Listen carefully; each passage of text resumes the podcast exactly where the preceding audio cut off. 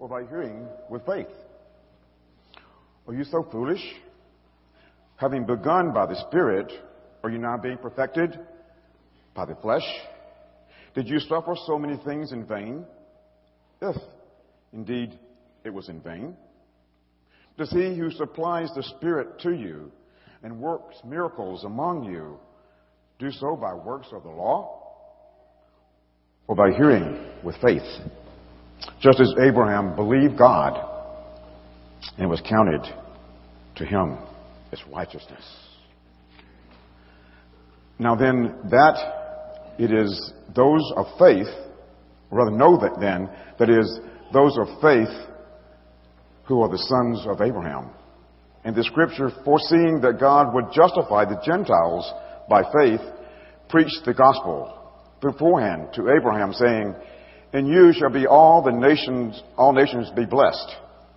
So then those who are of faith are blessed along with Abraham, the man of faith.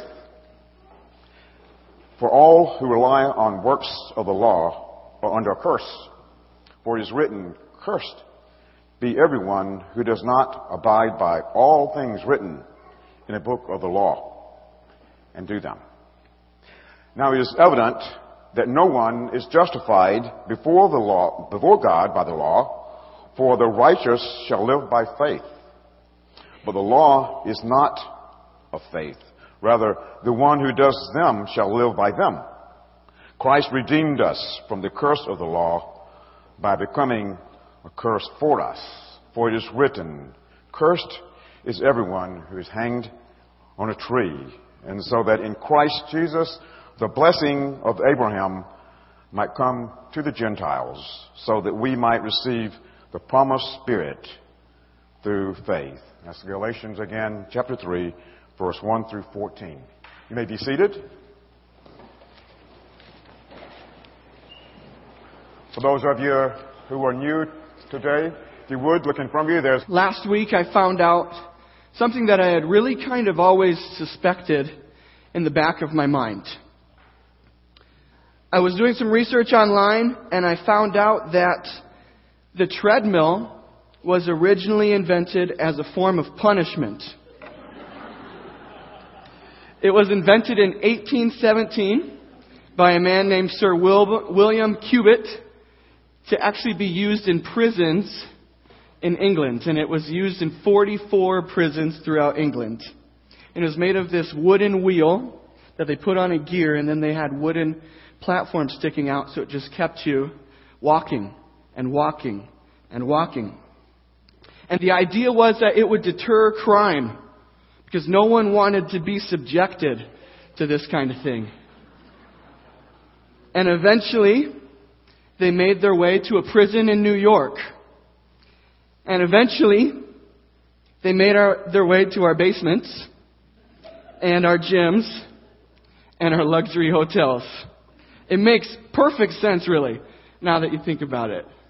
So if you want to experience what prison in 19th century England was like, feel free to find a local gym and pay a few hundred dollars a year.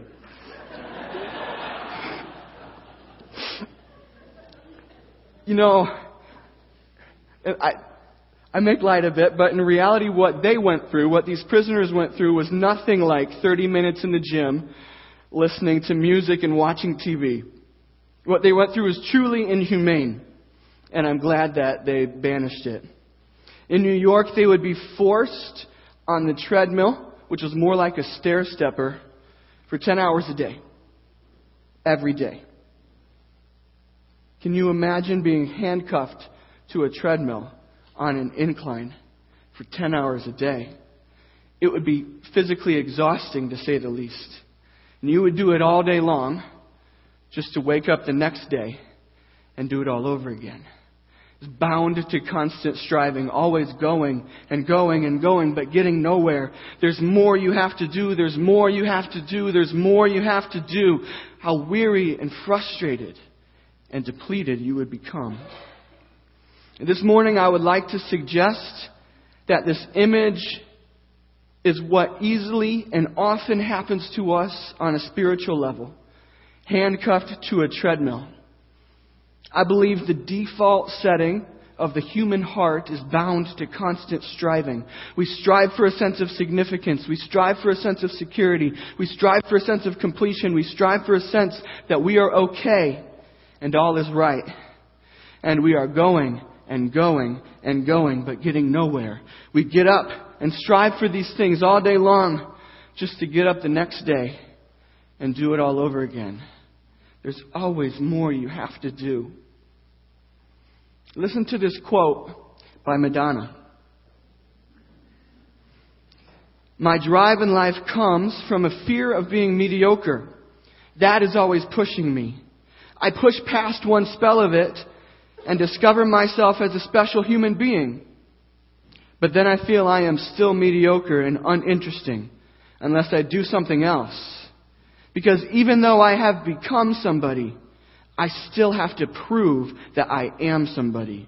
My struggle has never ended, and I guess it never will. No matter what, there's always more you have to do.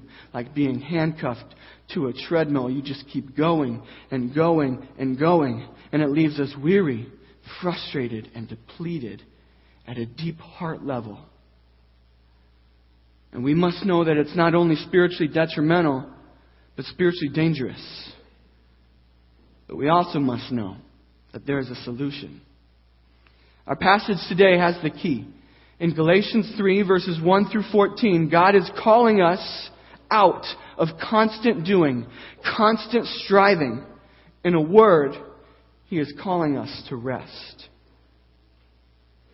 And don't get me wrong, I'm not necessarily talking about physical rest. I think taking a nap and taking a vacation and, and taking a break are all helpful, but they're not the lasting solution. They are all important, but not nearly as important as the kind of rest we are talking about today. Galatians 3 1 through 14 teaches us this to rest in the gospel. We need to learn every day to rest in the gospel. This is the rest that only God can give and the rest that we desperately need. It's that deep seated settledness in our souls, like calm waters instead of choppy seas.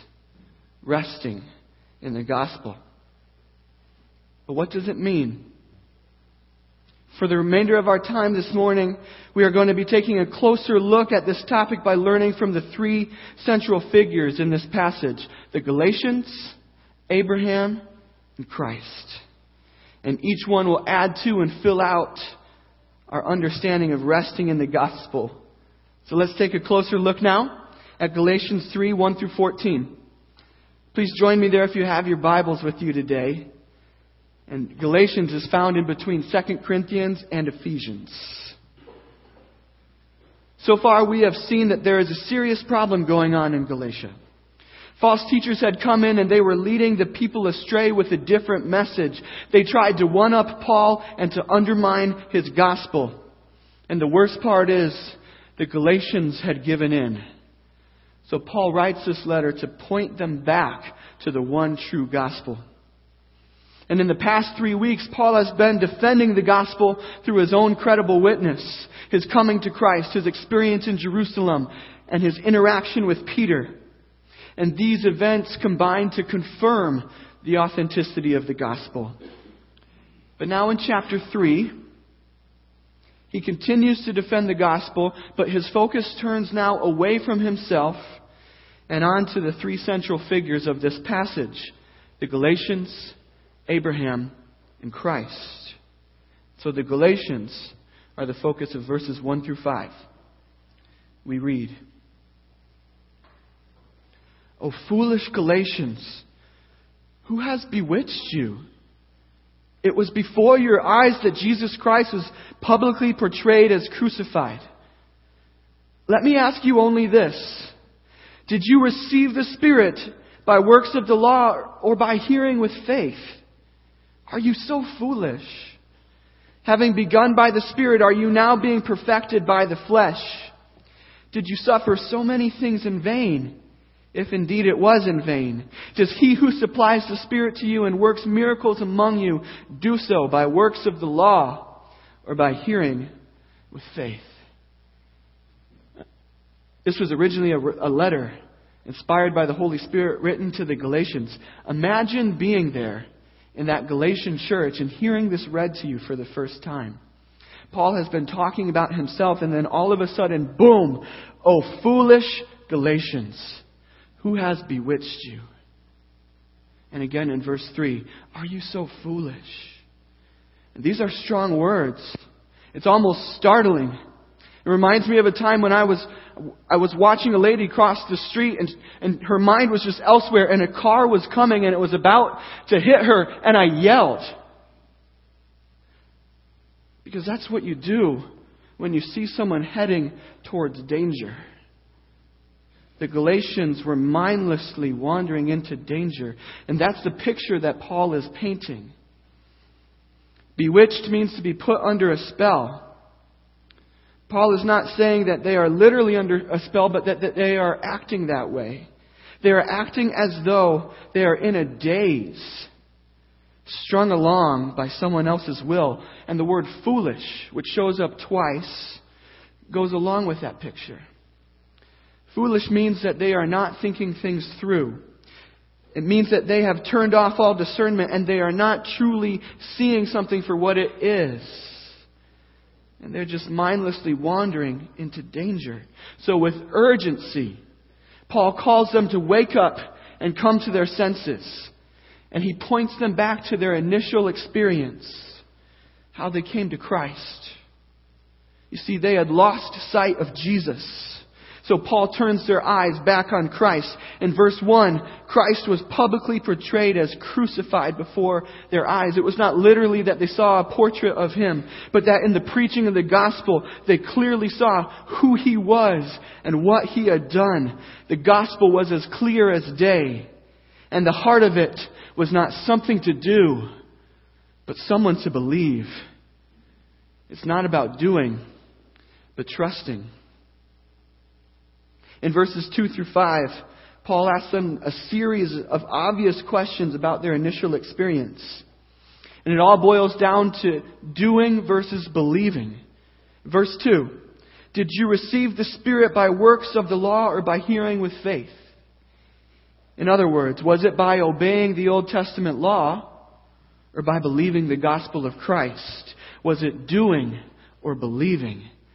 And the obvious answer believing. In verse 5, God gave them His Spirit and clearly worked among them by miracles. He left His genuine mark among them. And Paul asks, was it by their doing or by their believing? And the obvious answer, believing through and through. It's about believing. Paul wants them to see beyond a shadow of a doubt that their relationship with God is built solely upon believing the gospel of Jesus Christ. And it's interesting how often the word spirit shows up in this section. It's in almost every single verse.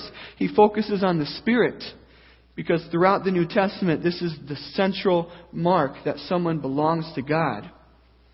When the very first group of Gentiles came to faith in Christ, people didn't know what to think. They had never seen this before. So they didn't know quite how to handle it.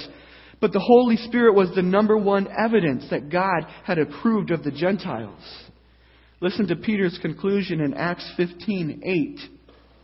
God, who knows the heart, showed that he accepted the Gentiles by giving the Holy Spirit to them, just as he did to us. And this is huge in Paul's argument against the false teachers.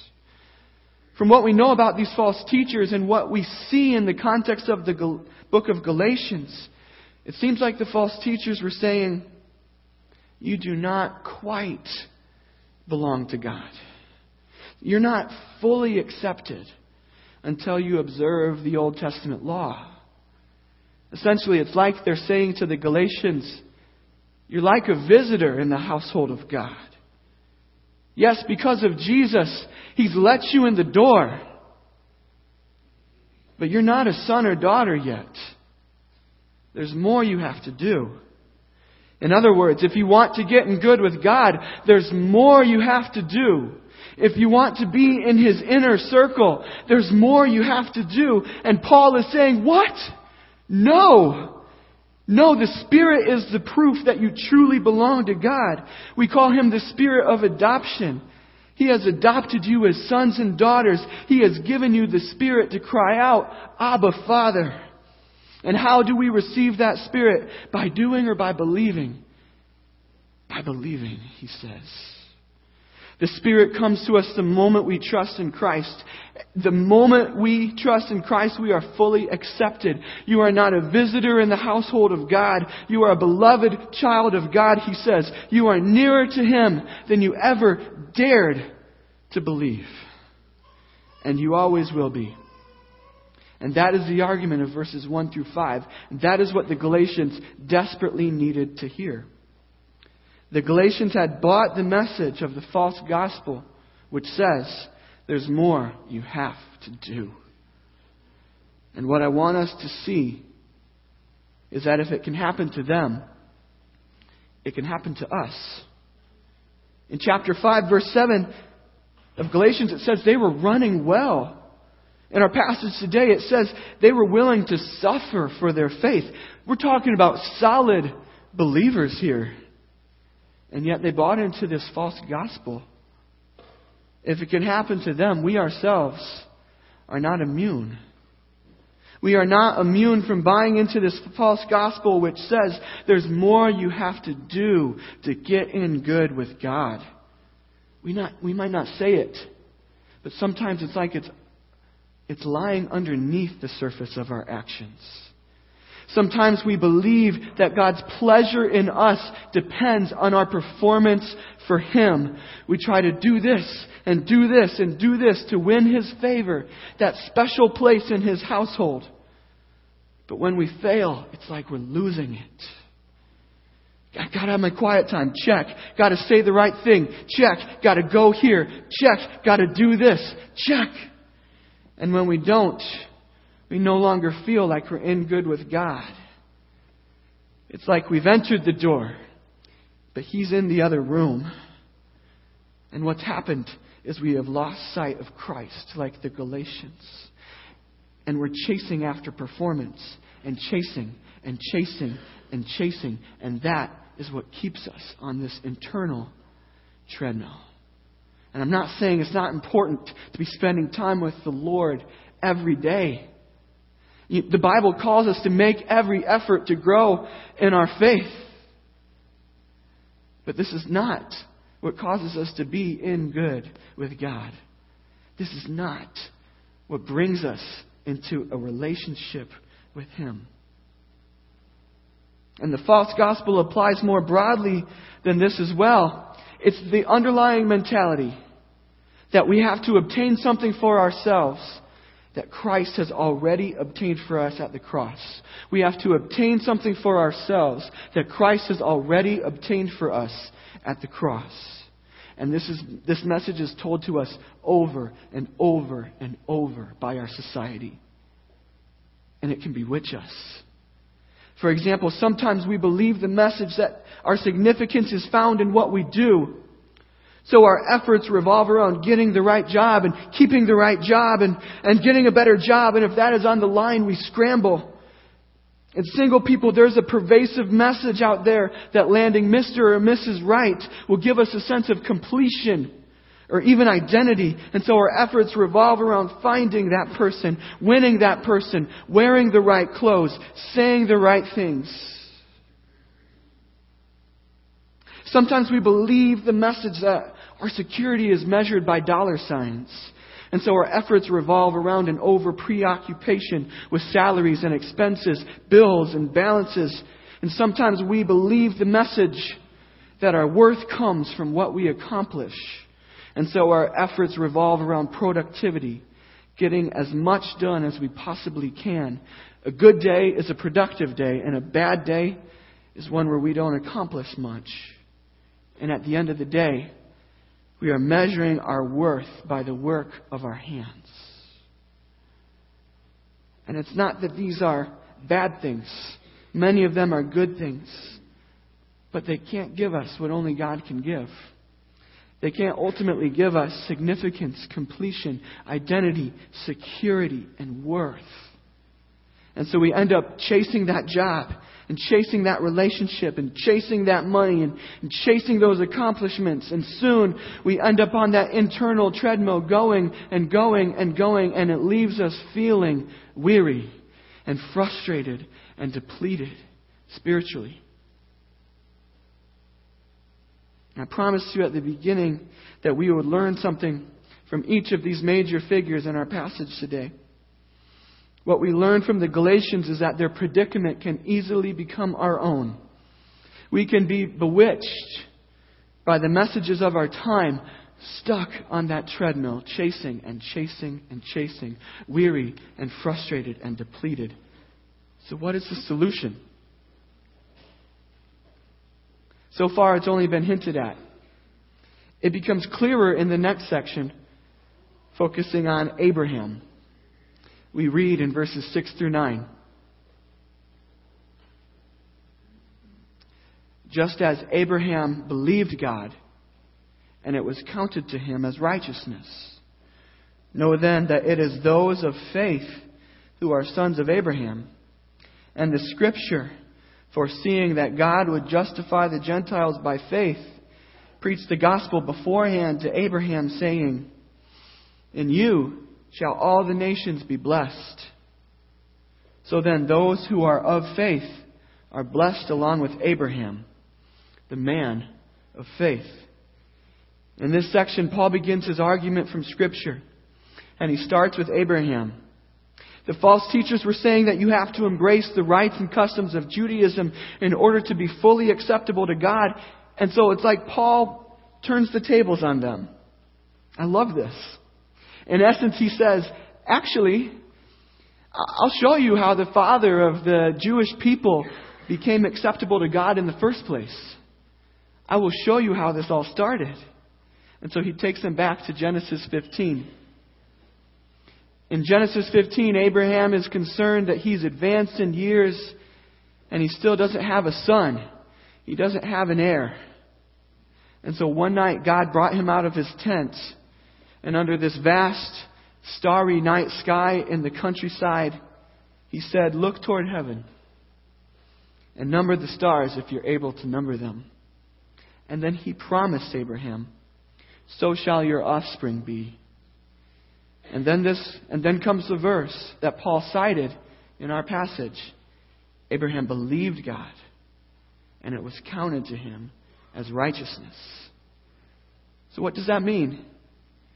To be counted righteous means that he was instantly given the gift of right standing before God. Boom. And it wasn't that he was perfect. He had just got done lying about his wife to protect his own neck. And it wasn't because he observed a certain ritual. This is before he observed the rite of circumcision, not after. It was all because of his faith. He believed God. He trusted not in his own ability, but in God's ability. And this is how it all started. This was God's plan all along. And so Paul is making himself clear those who follow in Abraham's footsteps, those who are his truly his descendants, who are numbered among those stars, are those who have faith. These are the one who, ones who walk in his legacy and share in his blessing. So, what is this blessing? We use that word a lot. Most often when people sneeze. In verse 8, Paul defines it as this is the blessing to be justified by faith. Justification is a legal term. It means to receive the verdict you are right before God once and for all.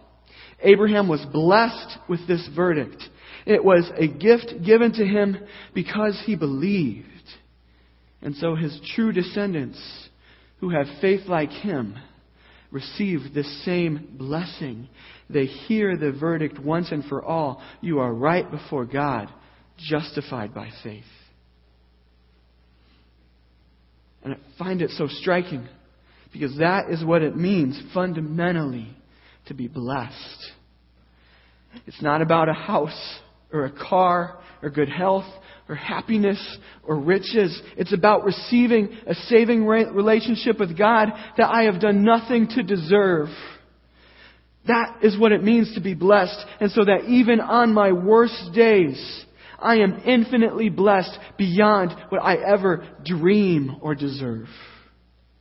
We are blessed to belong to God and everything that flows from that. The greatest blessing of all is justification by faith. So this is where our solution emerges on the horizon. When we are stuck on that treadmill, going and going and going, we must remember justification by faith. We must remember the verdict once and for all. You are right before God. And that is when we begin to rest in the gospel. How so? Imagine if your life was lived out in a giant courtroom that was like this dome that surrounded everywhere that you go.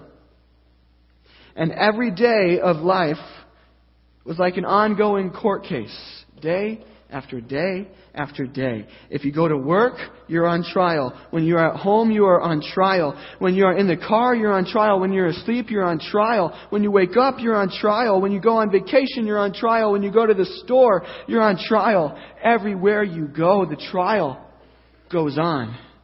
And you constantly see the evidence for you and against you, for you and against you. And it's constantly stacking up before your eyes.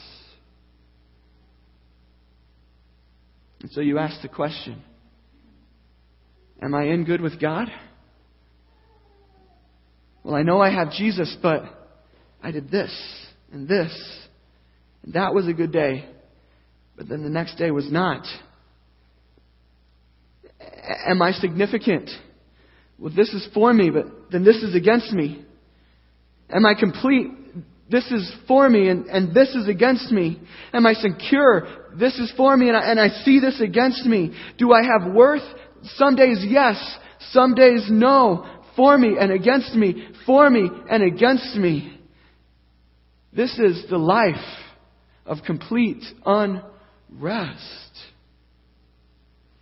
And yet, that is how we sometimes live.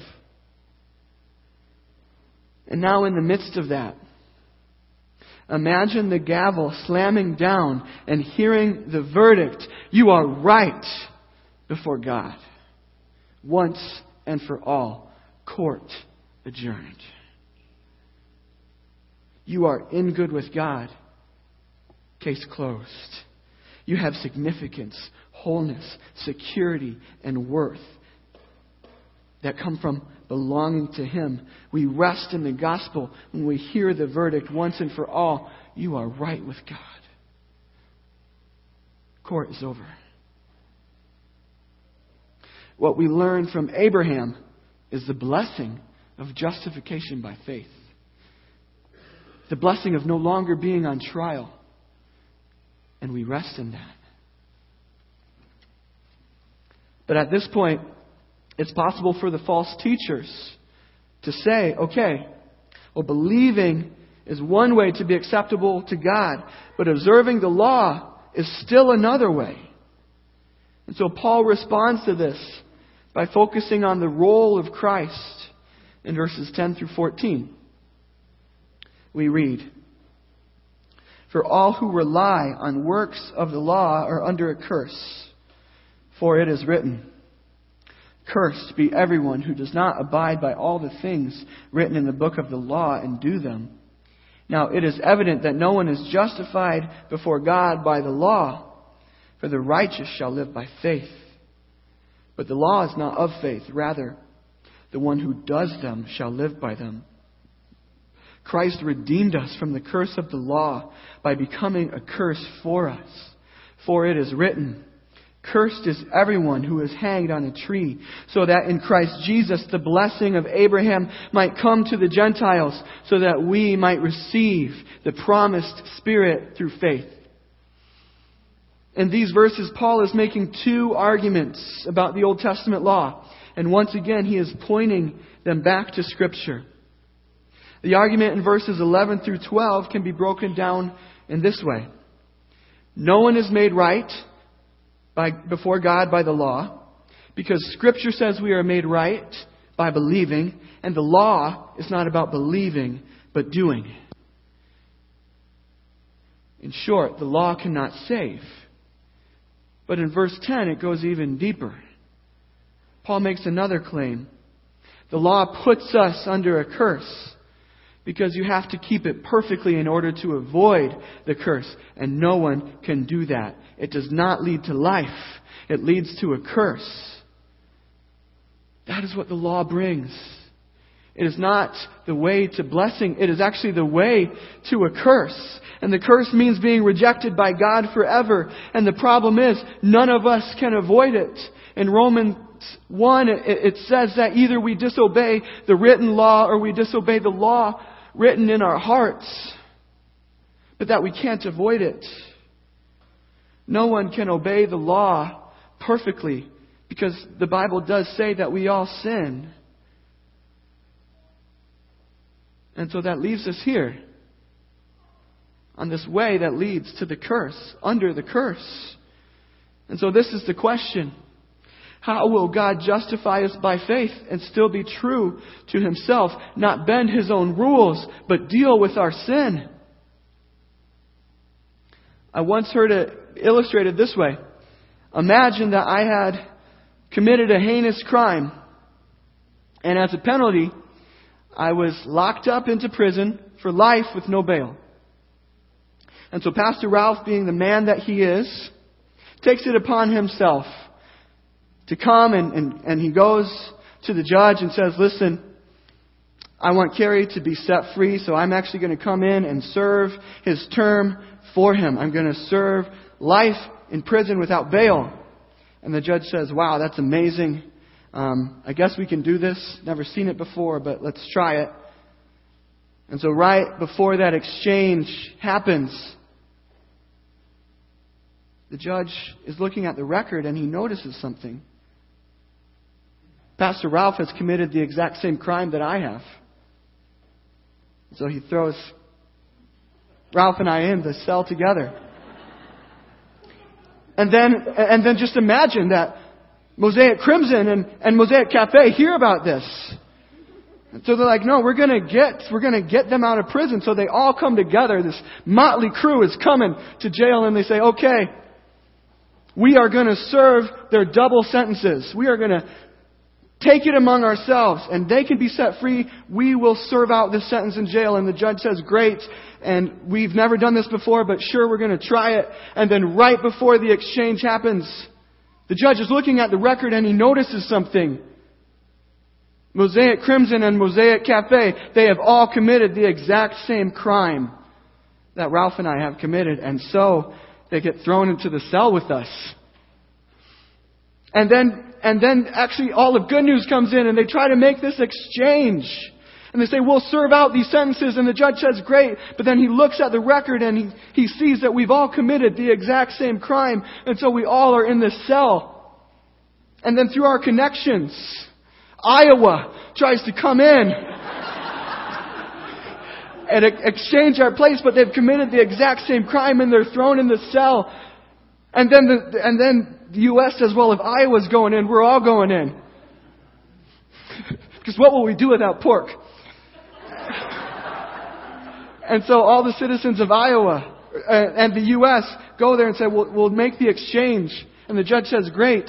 But then he notices they've all committed the same crime. And, and pretty soon this gets on CNN and the world finds out about it and the world says, okay, we're gonna, we're gonna make this thing happen. And the judge says, okay.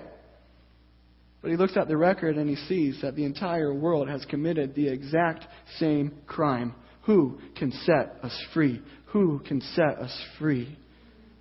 And then Jesus comes along and says, You know what? I will serve all of their penalties. I- will take on all of that punishment. And the judge says, Okay, I've heard this before. But he looks at the record and there's no crime. And so he takes our place. He pays the penalty. He endured the curse for us, the penalty for our crime, and then gave us life. It says he redeemed us, which means he set us free. That's what verses 13 and 14 are about. This is how God justifies us by faith, yet still deals with our sin. An exchange has taken place that no one else could accomplish. You see, God dealt with our sin by paying for it himself. And it was paid in full. Not 50%, not 90%, not 99%, but paid in full. If someone bought me a coat, I wouldn't go back to the store and say, well, I'd actually like to pay for a little bit of this myself. They would turn me around and say, the payment has already been made. It reminds me of my favorite verse from the song, It Is Well with My Soul. It says this My sin Oh, the bliss of this glorious thought. My sin, not in part, but the whole,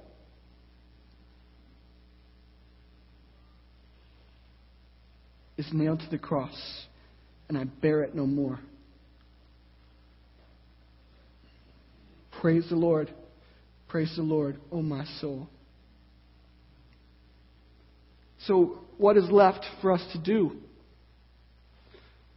Crowd, a crowd of people once asked Jesus a similar question. In John chapter 6, this crowd came up to him and said, Jesus, what must we do to do the works God requires?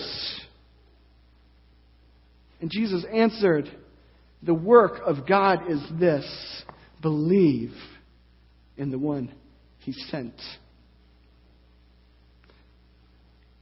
That is what we rest in what we learn from Jesus is that resting in the gospel, as it has been said before, means resting in the finished work of Christ.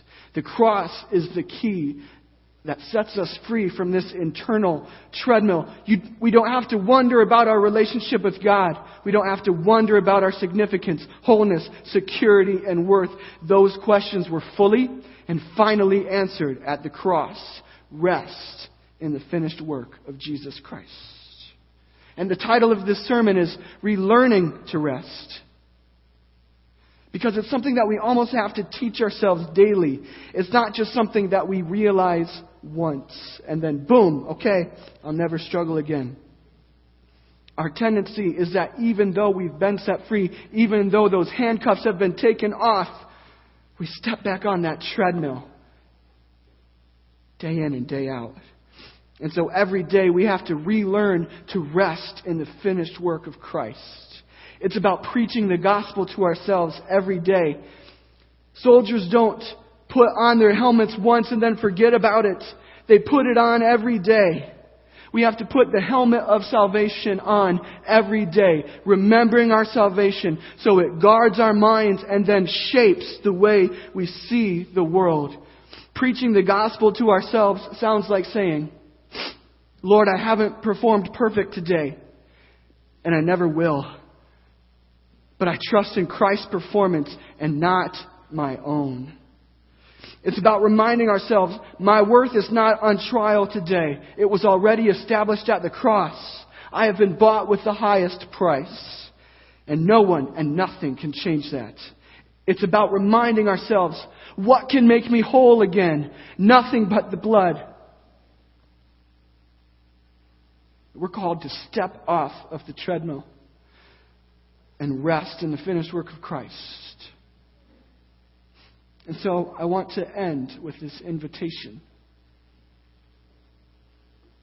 This is for people who have trusted in Christ for years, or for people who have never put their faith in Jesus Christ.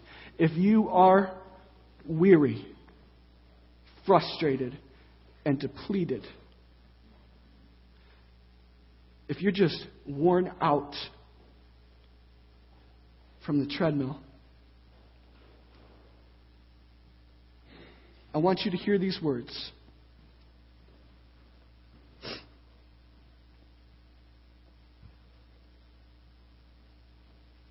Come to me, all who are weary and burdened, and I will give you rest.